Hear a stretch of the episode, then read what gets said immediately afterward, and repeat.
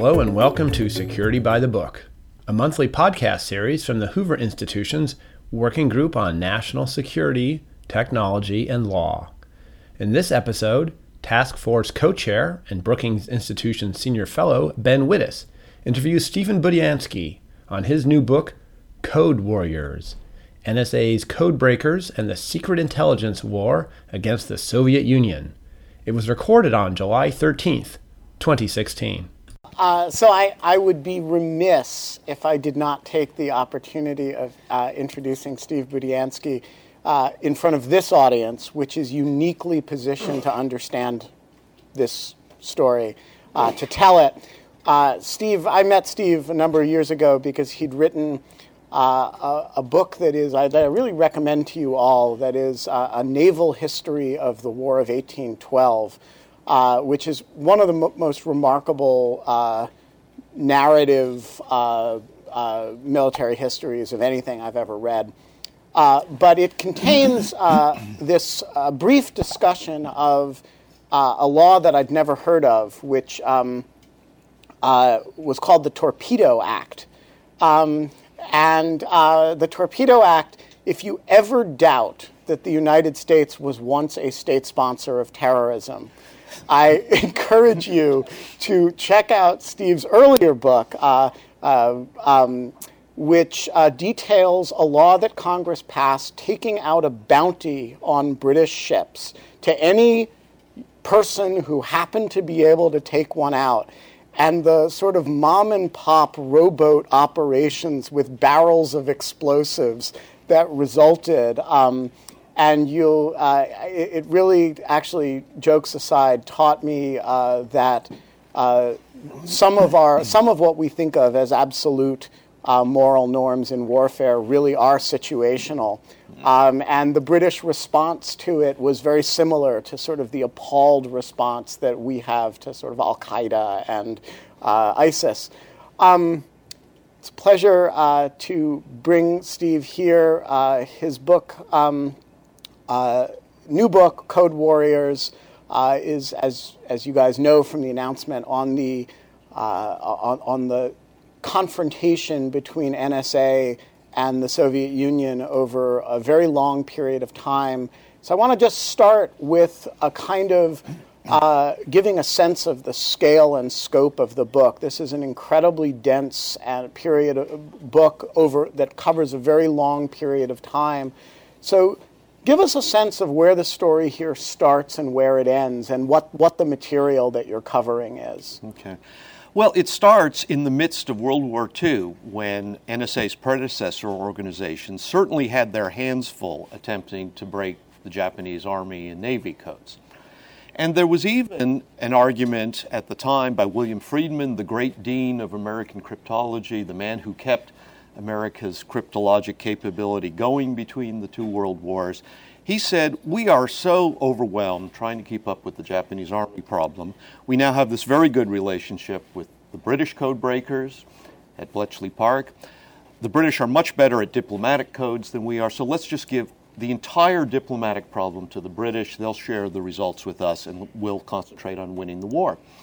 And interestingly, echoes of today still, his superiors at the Army Security Agency, as it was then, said, Nothing doing, we're going to do everything.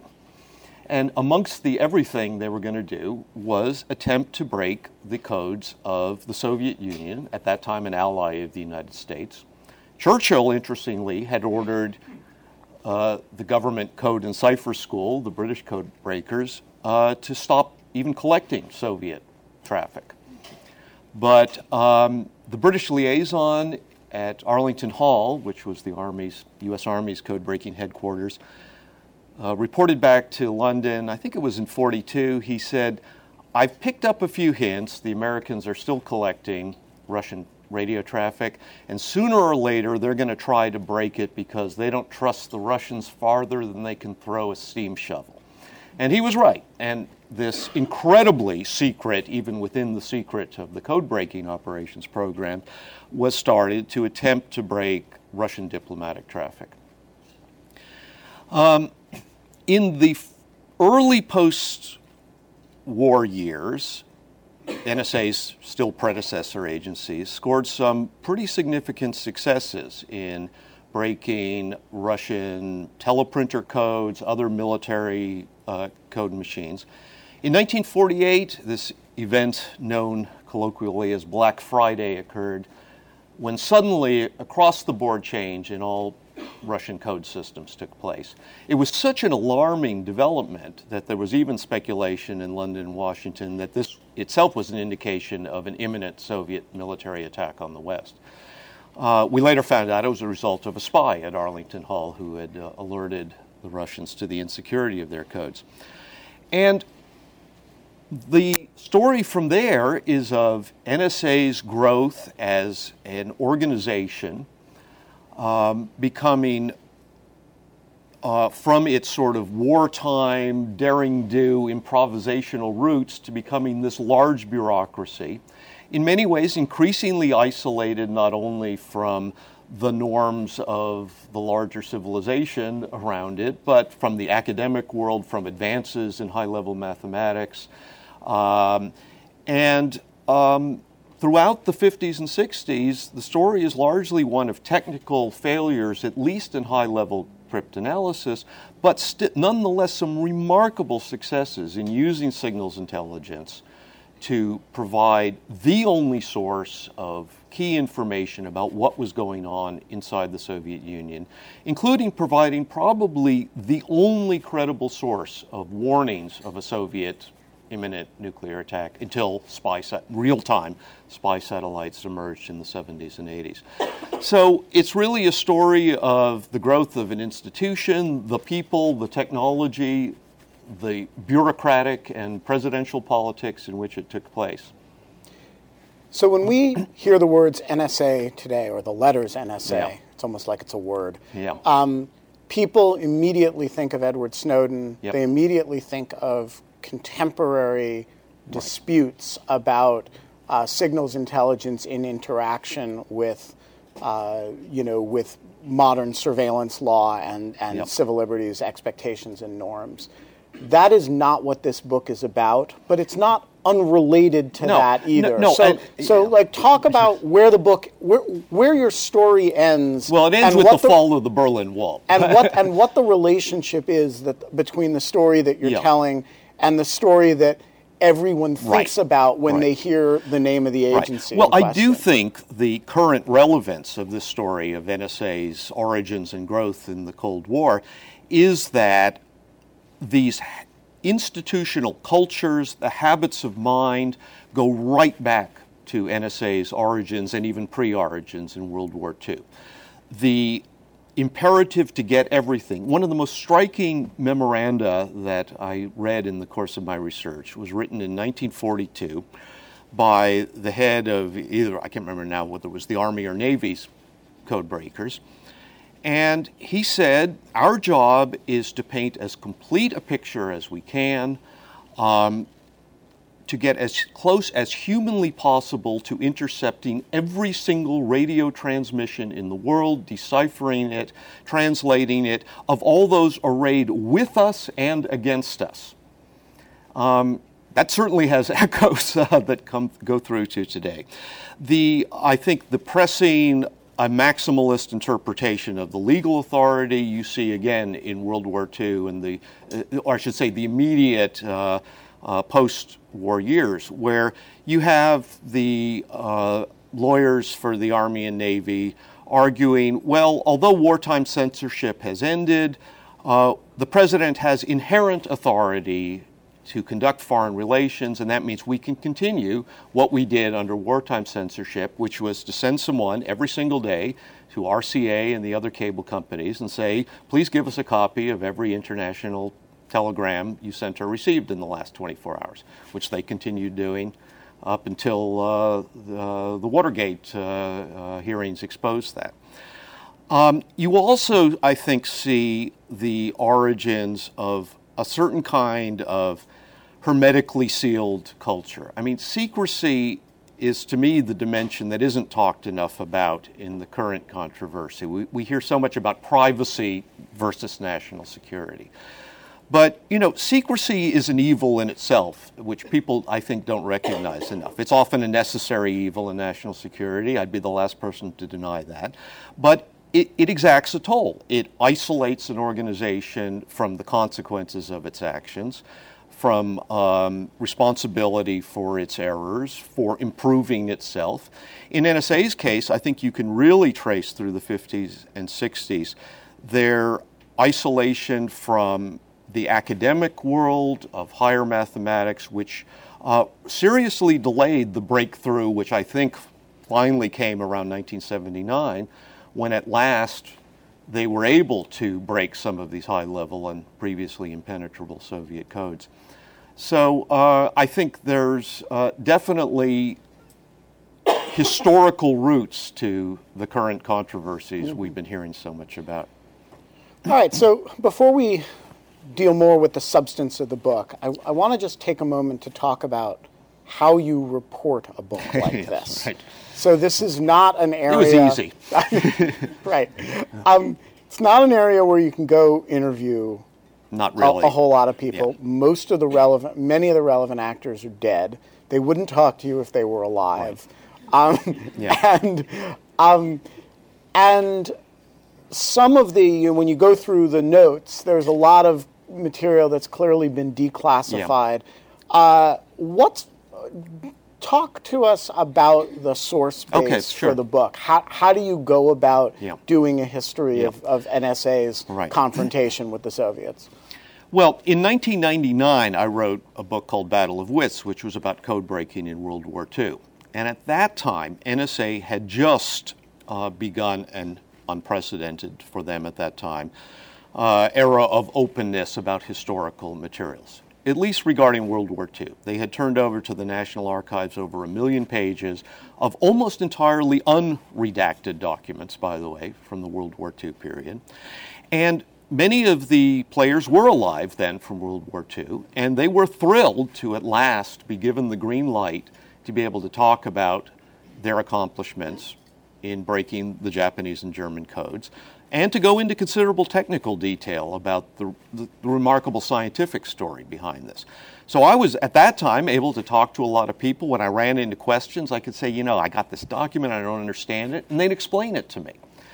Um, it's obviously a very different situation now in the post Snowden world, as NSA refers to this era on Earth for all of us. And um, uh, I made a few efforts to talk to people, and nobody's willing to say anything, even about things that happened 70 years ago. There are documents that have been and are continuing to be released in NSA's desultory declassification process. And there's actually a fair bit out there. Most, as you would expect, is probably from before, there's, I should say, there's a lot more from before 1960 than there is for the later period. NSA's history people have done some selective releases of documents about particular events the Korean War, the Cuban Missile Crisis, uh, and uh, the Gulf of Tonkin incident. But even there, of course, it's an exercise in enormous frustration. There was one, I saw a, a citation of an oral history they had done with Milt Zaslow, who played a key role in the intelligence which pointed to the Chinese imminent intervention in the Korean War.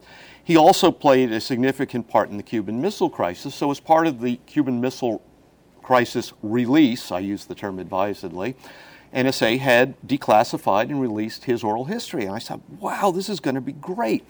And of course, you have to download these as PDFs individually from the NSA website. God knows what else I was downloading at the same time from NSA's website. But, um, and um, so the first page is completely redacted. It's a 64 page document. The second page is completely redacted. I start flipping through. Page 32, there was one sentence, and I think on page 33 there was another sentence, and then the rest of the document was entirely redacted.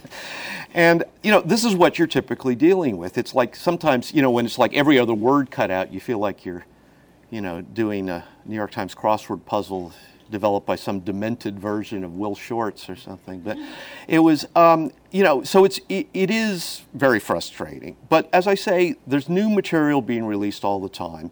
You can often combine bits and pieces of things. Here's a good example.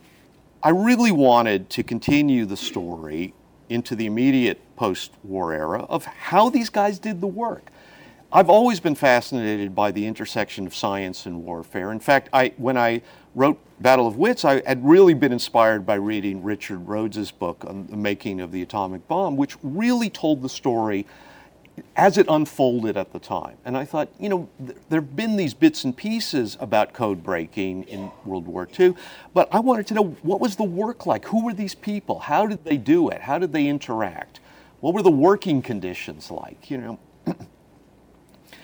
and um, so, for the immediate post-war era, when there was all of this work going on about these Russian cipher machines, um, NSA still refuses to declassify details about these Soviet machines. They had wheels that turned in them, like the German Enigma machine. You ha- if you have an iPhone, you have in your pocket an encryption device that is a quadrillion, quadrillion, quadrillion, quadrillion times more powerful and more resistant to cryptanalysis than any of these 1946 era Soviet cipher machines. Some 1970 and 80 era Soviet cipher machines after the fall of the Warsaw Pact came on the collector's market. They're in private hands. They've been analyzed by academic cryptologists. They publish papers about them. NSA refuses to admit these things exist.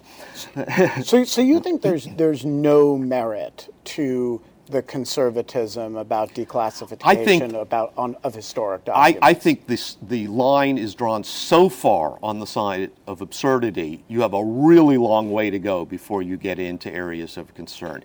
And you know, the, the theoretical concern, I suppose, is there's some basic methods, mathematical methods that are still applicable. But, you know, for Pete's sake, any method that was applicable to the Enigma, you know, you know, is it's not going to be anything much greater what they were doing two years later with the Soviet machines. Just to finish the the question though you first asked about sources that so there are, were some documents that have been declassified that refer to some of these Soviet machines by name. Uh, others um, uh, one of them was Caviar, huh, brilliant cover name for a Russian. um, but um, another one, then Caviar disappears, and there's this other name that appears sometimes, and I'm thinking, is that the same machine? Is it not? And but you know, you, you end up being like a detective. You see, well, Lieutenant so and so has been taken off the Caviar problem, and then two months later, Lieutenant so and so is back working on Longfellow again. So we say, ah, Longfellow is caviar. But NSA won't admit that. But so, you know, there are things you can do like that. And then if you apply a general knowledge of an understanding of codes and code breaking and computing, you can piece together, I, I, think, more of the narrative of what was going on. One of the things I really tried to do in this book was to, first of all, really say, see how much can be told purely from official declassified sources. It's very problematic, of course, relying on the investigative journalist approach to reporting on intelligence issues. I recently um, uh, reviewed Max Hastings' new book um, for the Wall Street Journal. It's about secret operations in World War II. And at the beginning, he quotes uh, Malcolm Muggeridge, who worked for British intelligence during World War II before he became a all around, I guess, man of letters and TV broadcaster and the BBC. And he said, um, I don't remember the exact quote now, but he said, um, he said, intelligence work necessarily involves such lying, cheating, and betraying that it has a deleterious effect on the character. And he said, I never met anyone engaged in it professionally whom I would care to trust in any capacity.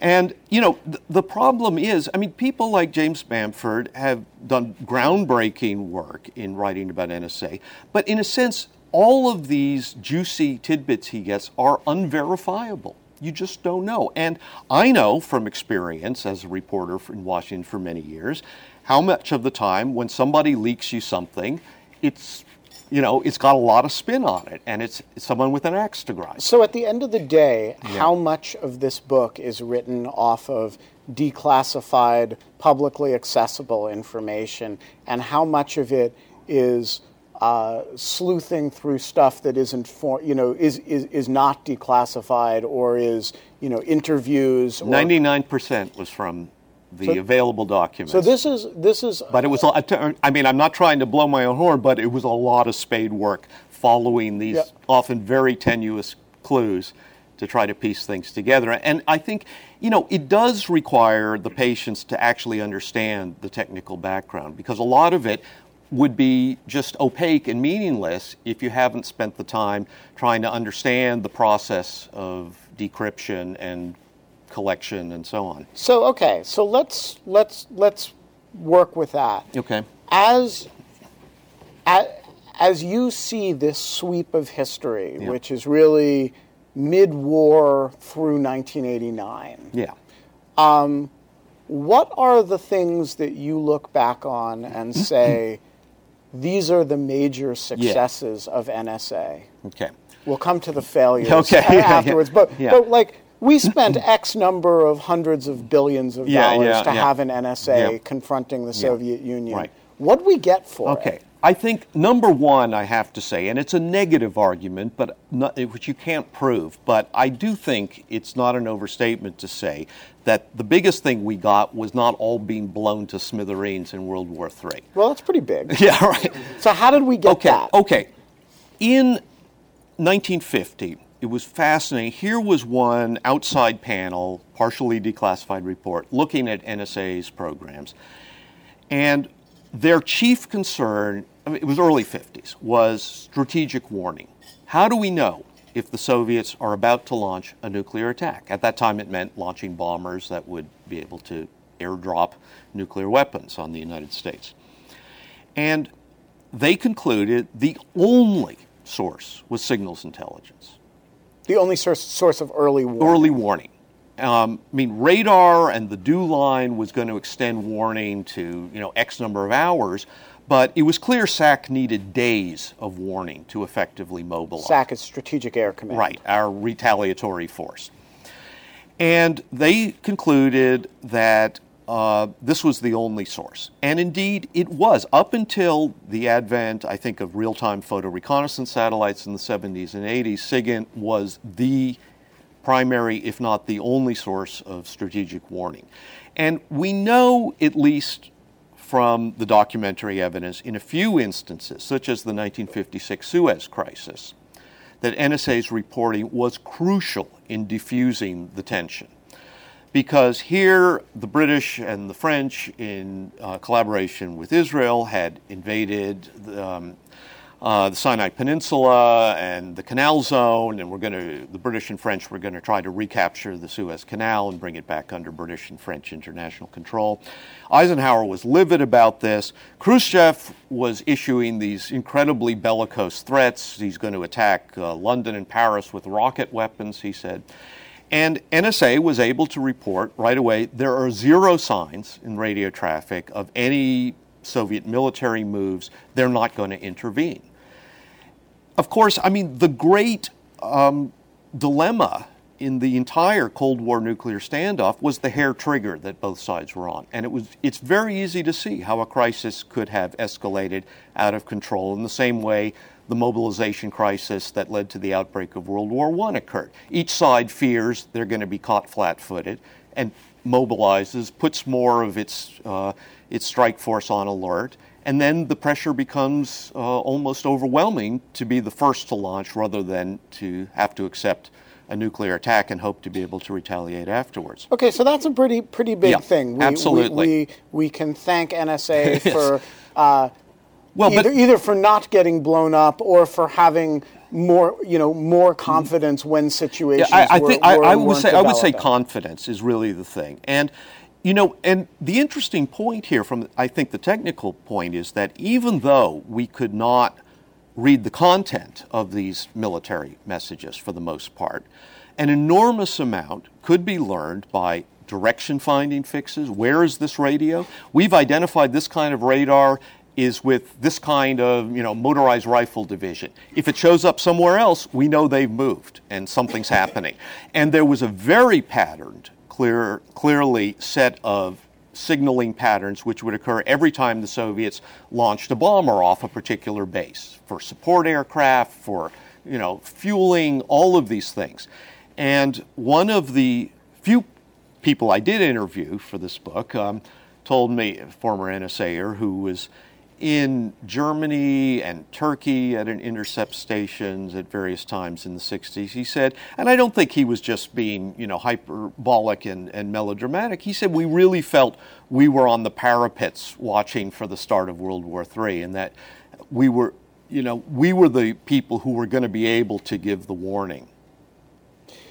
Okay, so that's that's one big thing. Yep. what else? What else? When, when, when, when, when you look and say, you know, what, what did we get for our gazillions of dollars? During the some specific incidents, such as the Cuban Missile Crisis, NSA's reporting clearly provided the crucial evidence at the crucial moment that Soviet ships were turning back or stopping and not challenging Kennedy's blockade of Cuba. Um, during both the Korean War and the Vietnam War, though it took a lot of time for them to relearn the lessons from World War II in both cases.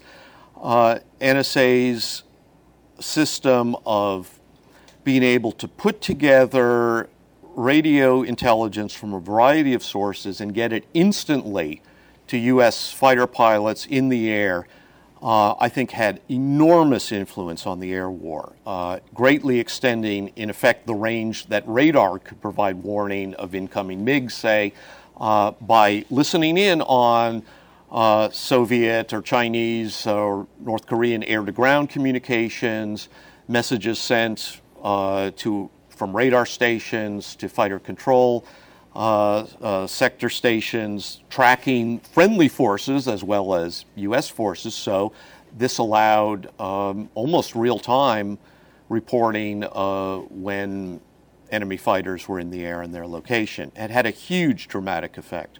So there comes a point uh, when we actually make progress in, in technical cracking of, of you know major cryptographics, high level, high level cryptographic yeah. systems you haven't mentioned any of the substance of what we acquire oh, after okay. after we get that. Well, um, okay. This is a huge technical achievement. Okay. Does it have no intelligence? No, no, no, no, no. there's two things I should have uh, distinguished uh, more clearly.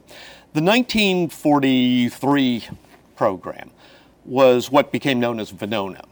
it was an attempt to, a Herculean effort, I should say, from a technical point of view, a tour de force of cryptanalysis to break Soviet diplomatic cables, which had been enciphered using one time pads. Now, one time pads are unbreakable.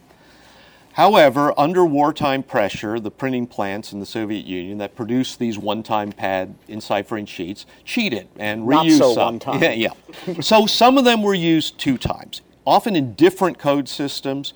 It was an incredible achievement since most of it, the early work, was done using IBM punch card equipment uh, to aid the analysis.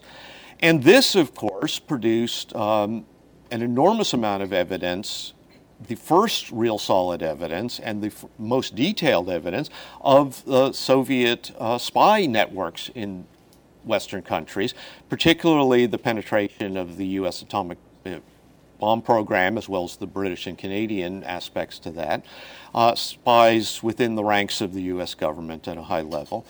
And um, the thing, though, is that the only window that was open to cryptanalysis was about 1943 to 45 or 46, during this brief period when they did reuse some of these one time pad pages. Afterwards, they went back to using these systems exactly correctly, and some of these studies done and the reports by outside panels in the 50s keep saying, yep, they're using them all correctly now. The only hope is the direct approach, which is what old time cryptanalysts used to call second story cryptanalysis, meaning breaking in and stealing the stuff from an embassy or whatever. So that was a huge intelligence bonanza. That, that really, though, suffered from the dilemma of it's too secret for us to use.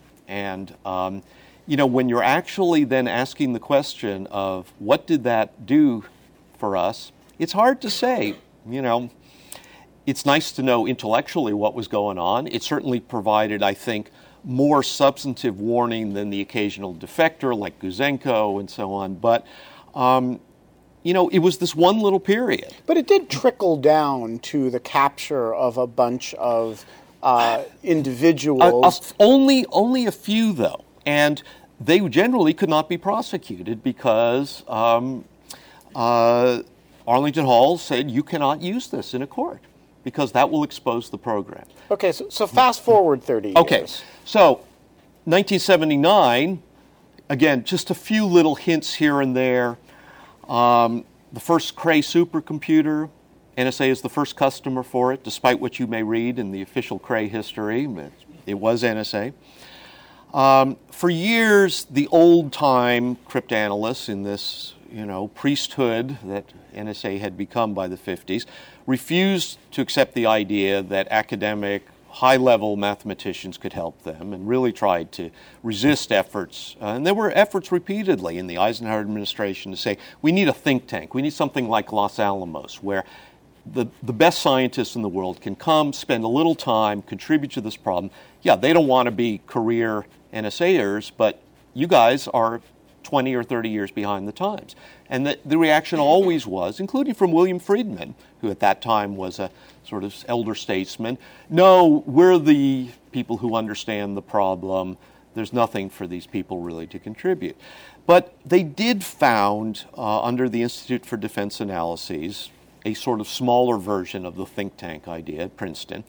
And apparently, um, it was some of their higher mathematics analysis that helped. And around the time of the Soviet invasion of Afghanistan in 1979, it was referred to in one partially declassified paper I saw from NSA as the high point of NSA's cryptologic success against the Soviet Union in the Cold War. This was one place where an interview helped. Admiral Bobby Inman did talk to me. He was very nice and very gracious. And he was, of course, evasive about all of this. And he said, Well, he said, You really ought to. Um, uh, Bill Perry wrote a very interesting paper when I came in as director. Well, it's still classified, it turns out. But he said he was very upbeat in his assessment of what could be done, unlike the previous reports.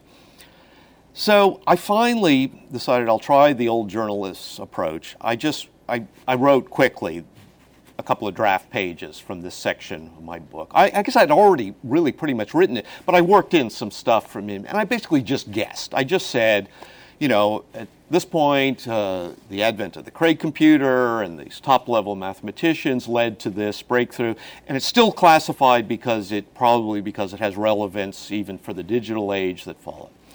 So Inman calls back right away. He said, I only have one uh, comment and it was some very minor thing about something he had done as director. And I tried to work him around to this subject, and he didn't really want to go there. Finally, I said, Well, I said, you know, I, I wrote this thing. I said, I'm assuming if I was barking up the wrong tree here, you'd tell me. He said, Yes, I would, and that's all I'm going to say on the subject. I thought, Okay, I guess that's a yes. and what we got from it, you know, your guess is as good as mine, but it's, we can probably guess pretty well. I mean, that during Afghanistan, I suspect we got a lot of intelligence about what was going on. And, you know, just to finish that point, Inman hinted something else that, you know, he said in that vast country, in the Soviet Union, um, and this isn't in the book, so I've been looking for an opportunity to uh, mention this. He said it wasn't in the major cities where mistakes were made in the operation of code machines and so on. And I think also he was pointing to what is a well known axiom in cryptanalysis, which is under wartime pressure, all kinds of mistakes get made. And also the amount of communication just soars. Right. So there's much more opportunity to actually get an, uh, an entry into a code system. So, one of the most fascinating descriptions in the book, it's, it's relatively brief, but yeah. to me incredibly powerful. And I, the name of the person who did it is I've lost, but um, is an account of a, a Russian-born uh, guy who has native Russian and figures out that the most valuable data set he can collect on Yeah. uh, Soviet uh, uh, activity Yeah. is actually unencrypted Yep. amalgamations of Right, very large quantities of signal. Uh, and that you know you can figure out when trains are leaving Yeah. locations how much coal there is on a in a particular facility, and that he's able to put together over a long period of time the most detailed Yep. portrait that existed of the Soviet economy. Um, and that made me wonder over time how much of NSA's success is a success in cryptography Yep. and how much of it is a success in Analysis. in collecting very large volumes Yeah. of unprotected material and analyzing it really well. Yeah, it was Jacob Gurin, and when he started doing this, uh, before the sweeping Black Friday, as it was called, code change in 48, he said he was told by his higher ups if it was important to the Russians, they would have encrypted it. You're wasting your time. we we're up to our eyeballs collecting stuff already. You know, what use is this? Well, after uh, this sweeping code change occurred and we couldn't read any of the content of encrypted stuff anymore, the higher ups said, well, I guess we ought to try what Gurin's doing. It's our only bet. And they were amassing um, as much as a million and a half unenciphered, just cablegrams, I mean, a month from the internal Soviet radio telegraph network. And of course, most of it was incredibly mundane things, and even among the things that were relevant, they would, would seem to most people incredibly mundane. As you say, rail car loadings, um, uh, bank account numbers linked to certain state industries. But at that time, of course, everything about the Soviet economy under Stalin's regime was a state secret. Even the organization of government ministries was a secret. Um, and for years, from 1948 through the 50s, the most important source of information about the Soviet economy, the Soviet atomic program, and again, even early warning indicators of mobilization came from these unencrypted, plain language uh, Russian cables that were being uh, intercepted in huge volumes. Now, of course, this did reinforce NSA's, you know, gigantism problem of thinking, well, the solution is always just to collect more, and that means we need bigger computers and uh, uh, bigger bandwidth on our communication lines, and more people, and more linguists, and and so on and so on. But it did pay off here. I think the larger sort of you know big glacial changes that have occurred from World War II to the end of the Cold War and to this day too is a move from cryptanalysis to other sources. The other sources are plain language. They're traffic analysis, as I was describing for direction finding. Uh, they're bugging. I mean, the Russians were are past masters at planting bugs. They were doing this in the 30s in embassies, and more and more. By the end of the Cold War, you see the emphasis on both sides of, yeah, we're not going to be able to break these codes. The advantage is shifting to code makers over code breakers. Uh, so what we've got to do is tap in at one end or the other where it's unencrypted. Um, and I think the other, um, well, yeah, yeah. I mean, the piecing together stuff from uh, open sources, I think, is is uh, is a huge part of the story, definitely. Okay, so I want to I want to figure out try to isolate the special sauce a little bit. Yep. Um, what you've described is that you have these periods of mm-hmm. great cryptographic success. Mm-hmm. But in between them, you have very long stretches where the principal contribution of the agency is A, through what we would now call metadata, right? Simply knowing that X was communicating with Y at a particular Yeah, time. yeah, you don't yeah, even know what they said. Exactly. You just know that this missile battery did or didn't get a communication. Right, exactly. Right, so you, you know very large volumes of that stuff, uh, piecing together a mosaic out of out of unprotected material that you Right. can capture, and uh, analytic sophistication. Um, now, General Mike Hayden, when he wrote, published his book recently, uh, sat in that chair for one of these interviews. And he said, look, our future is the reason he supports unregulated encryption. Uh, is that our future doesn't lie in breaking, Yeah. you know, uh, individual encryption. It lies in, in metadata, and so we should just kind of let content uh, That's interesting. go to, that. Yeah, yeah. you know, f- I think what his phrase was, we should let it die away gracefully, um, and we should really focus Yeah. on traffic analysis. Yeah, of course. Of course, that's a counsel of necessity too, because I, Right, but but but what I hear you saying in some ways is that it's a counsel of necessity that's supported to some degree by the history of NSA successes. Oh, I think so. Yeah. I mean, I, I, I do think that's right. I mean, I don't think NSA would have put the effort into traffic analysis and fusion and plain language analysis had it not been necessitated by this 1948 Black Friday change.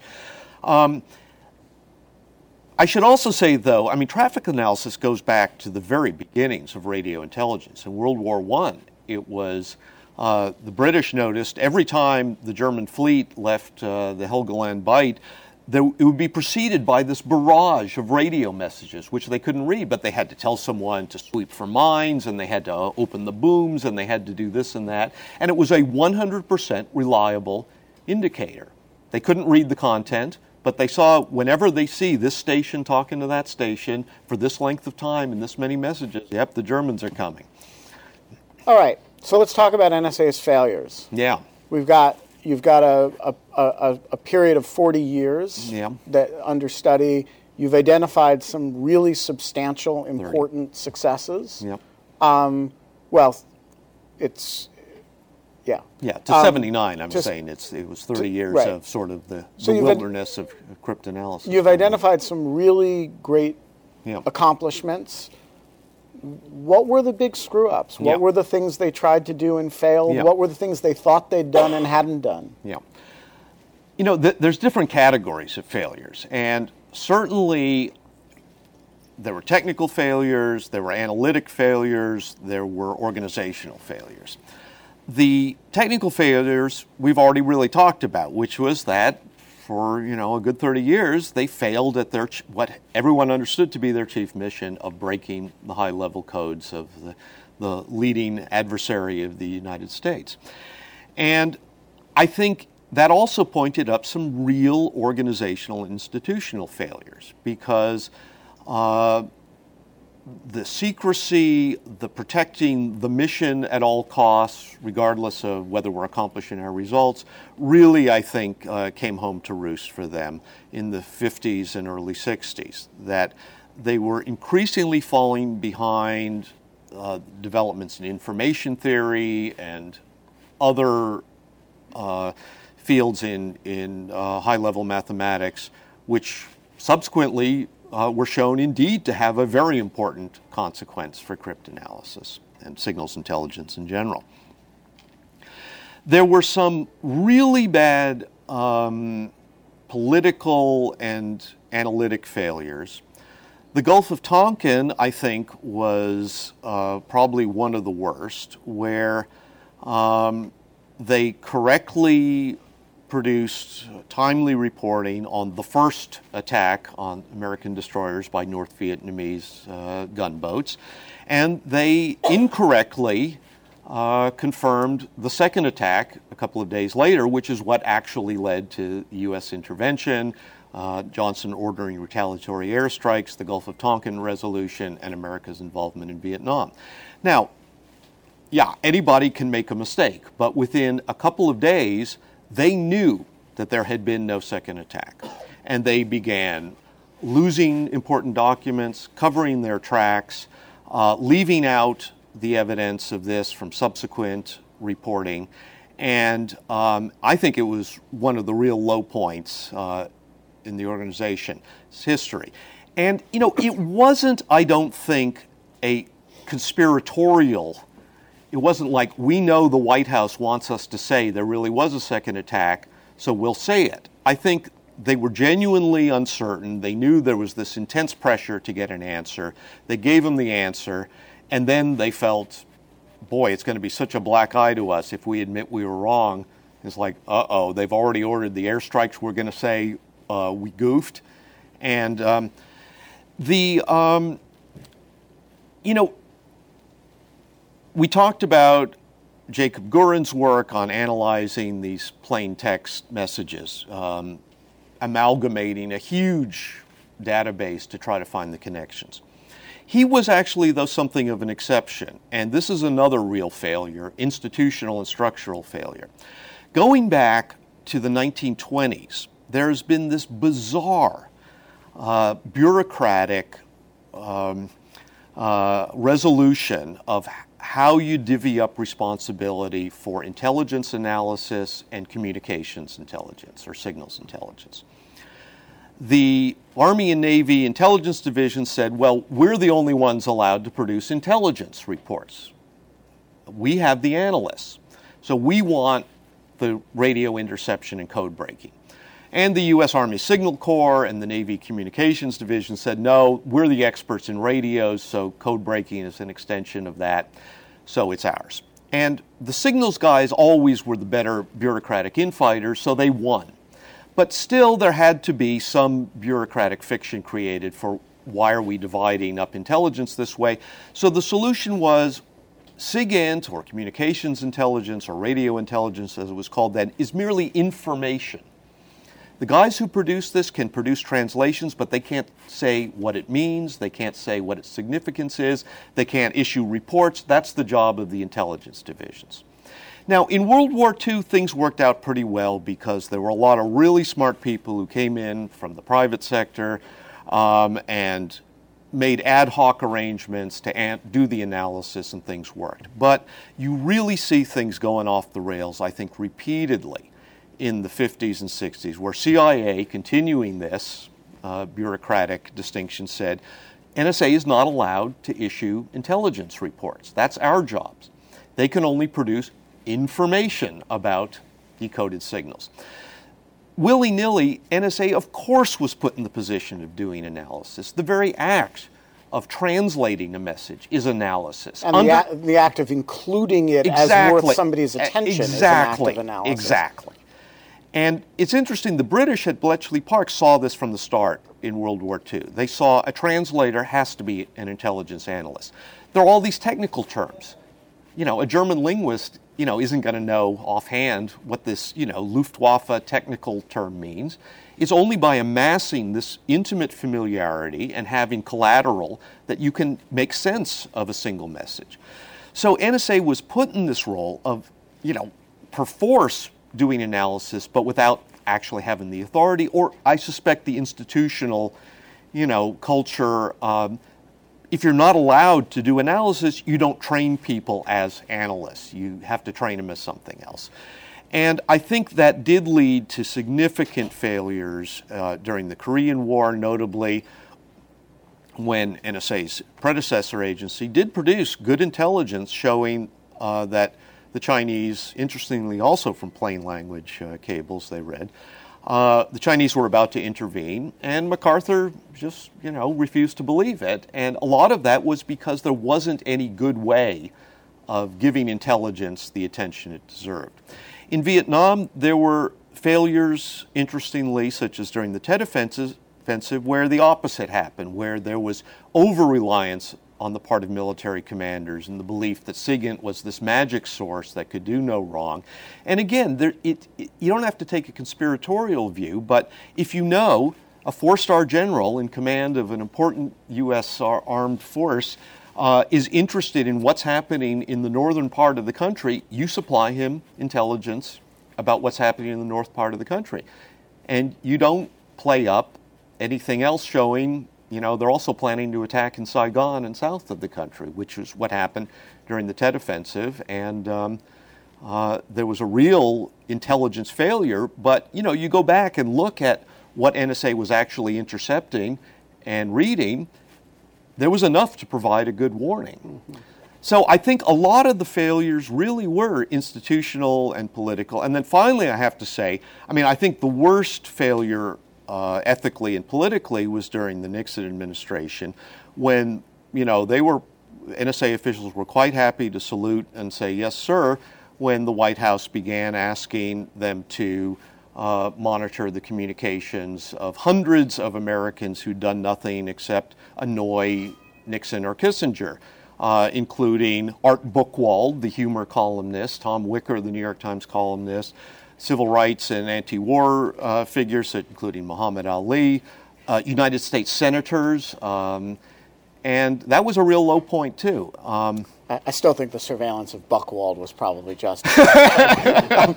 so, yeah, he so, wasn't as funny as he thought yeah, he was. Exactly. so I, I want to, you know, I, I, I, had a conversation not too long ago with, uh, let's just say, a former senior human intelligence person. Mm-hmm who, uh, in the context of the Snowden discussions, was saying, you know, I, I have a certain Schadenfreude about this because for many many years yeah it was I, CIA that was had all the egg on its face yeah well mm-hmm. yeah and what he said was you know we would get into these scandals and the NSA guys the technical intelligence guys would just smile and yeah. they'd be producing intelligence and we'd be producing scandals and they'd rub it in our face all the time and so it's kind of satisfying oh, to, you know, to, to, to, have the tables turned a little oh, bit geez. so my my yeah. question is you you have a, a remarkable swath of intelligence history here.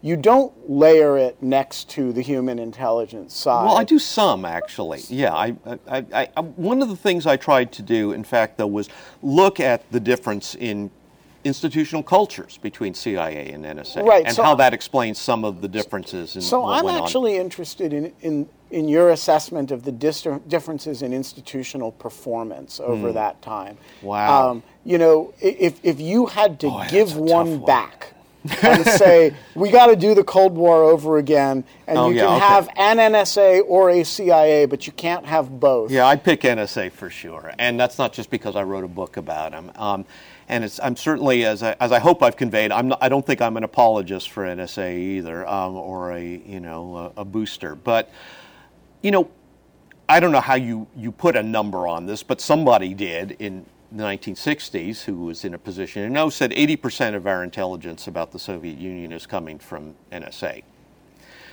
In the early Cold War, in particular, the CIA's attempts to run human agents was nothing but failures. In fact, catastrophes. Yeah, so this is the beginning of the book, actually. Yeah, right. right? Yeah, it yeah. Is, although it's it's pre it's pre CIA and they're British, but the but the but well, it's a, it's a it, it's an awful account yeah, of yeah, failure. Yeah, and in fact, it was CIA too, because you know. Um, uh, John Foster Dulles, who had been there, what in Switzerland during World War II and running agents into Germ- Nazi Germany, and he thought, yeah, we've got to do the same thing with the uh, with the Soviet bloc, and they kept parachuting these agents in, and we know now literally 100%, I mean, virtually 100% were immediately captured and either shot or turned around as double agents uh, against the West instantly.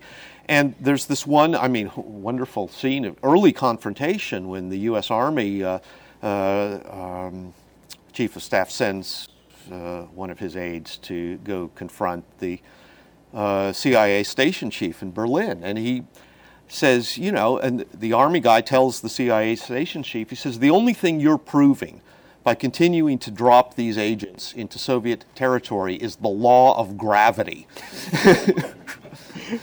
All right.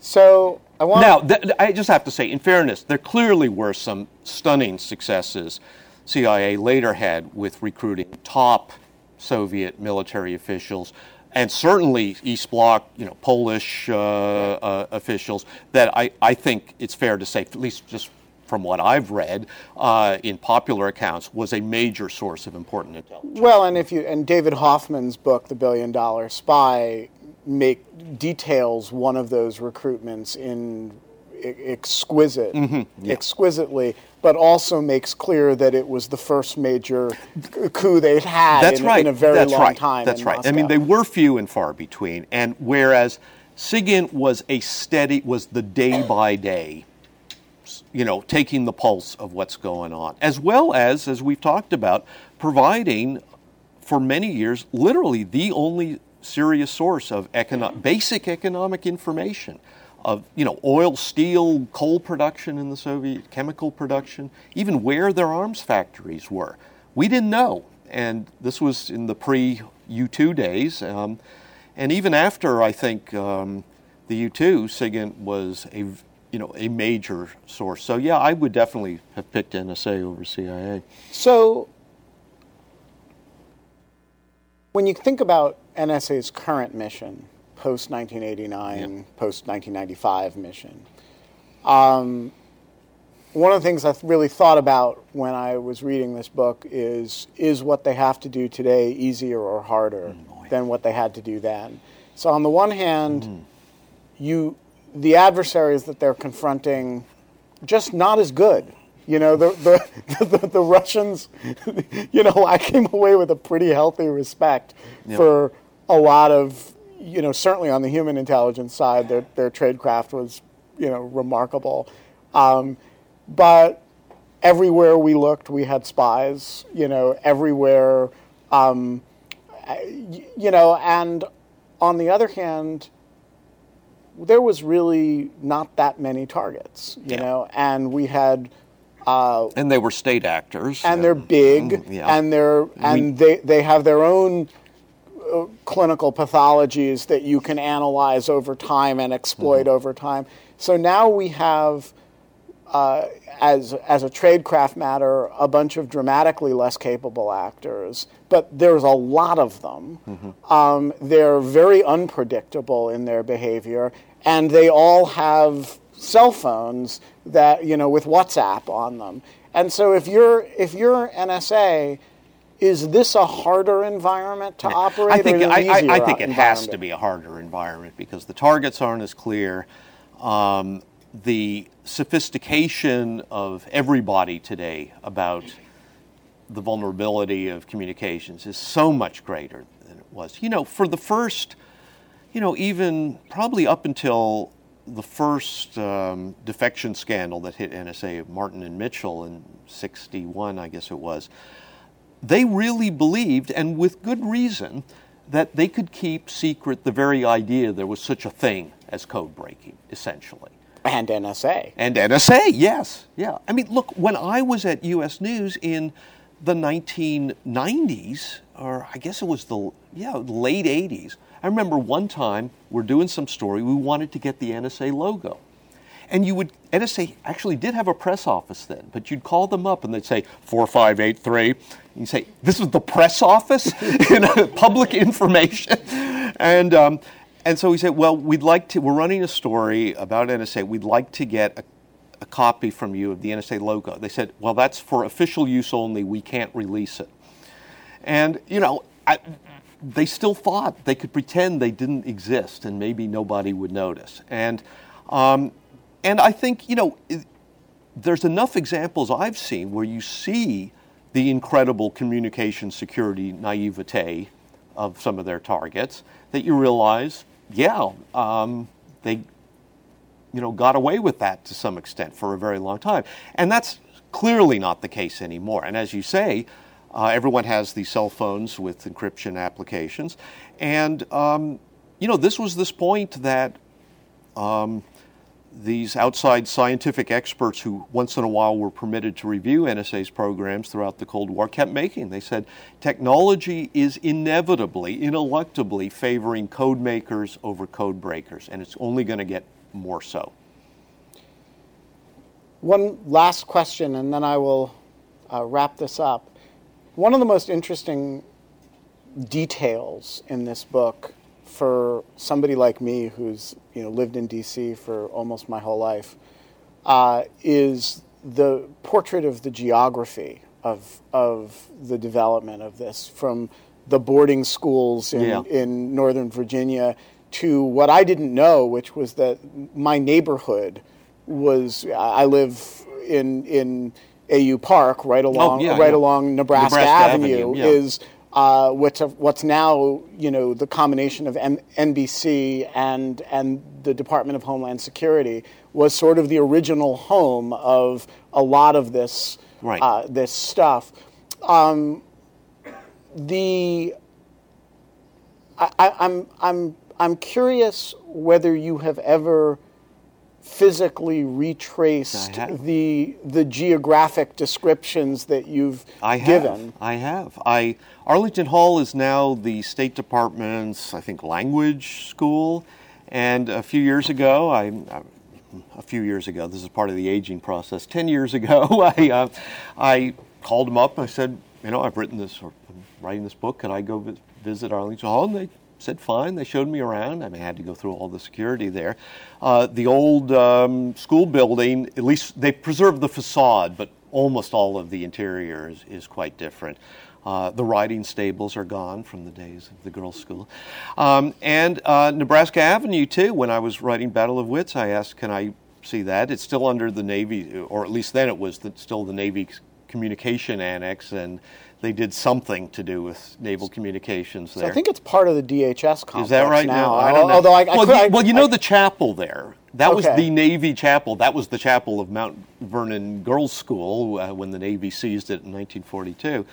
Um, and again, um, there were a few things that I could recognize as familiar, but you know, when the military came in in World War II, you know, they didn't waste any time uh, on uh, preserving historic, uh, beautiful, signif- architecturally significant structures anyway. So a lot changed pretty quickly then, um, and a lot has changed, you know, quickly in the subsequent years as each new, uh, you know, development came along.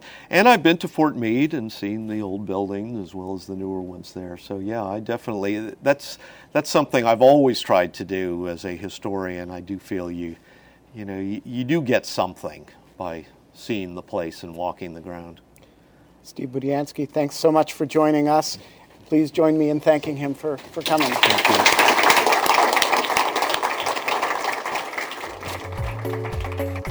For more podcasts from the Hoover Institution, please visit hoover.org or Hoover's channels on iTunes, iTunes U, Stitcher, and SoundCloud. I'm Chris Dower for the Hoover Institution. Thanks for listening.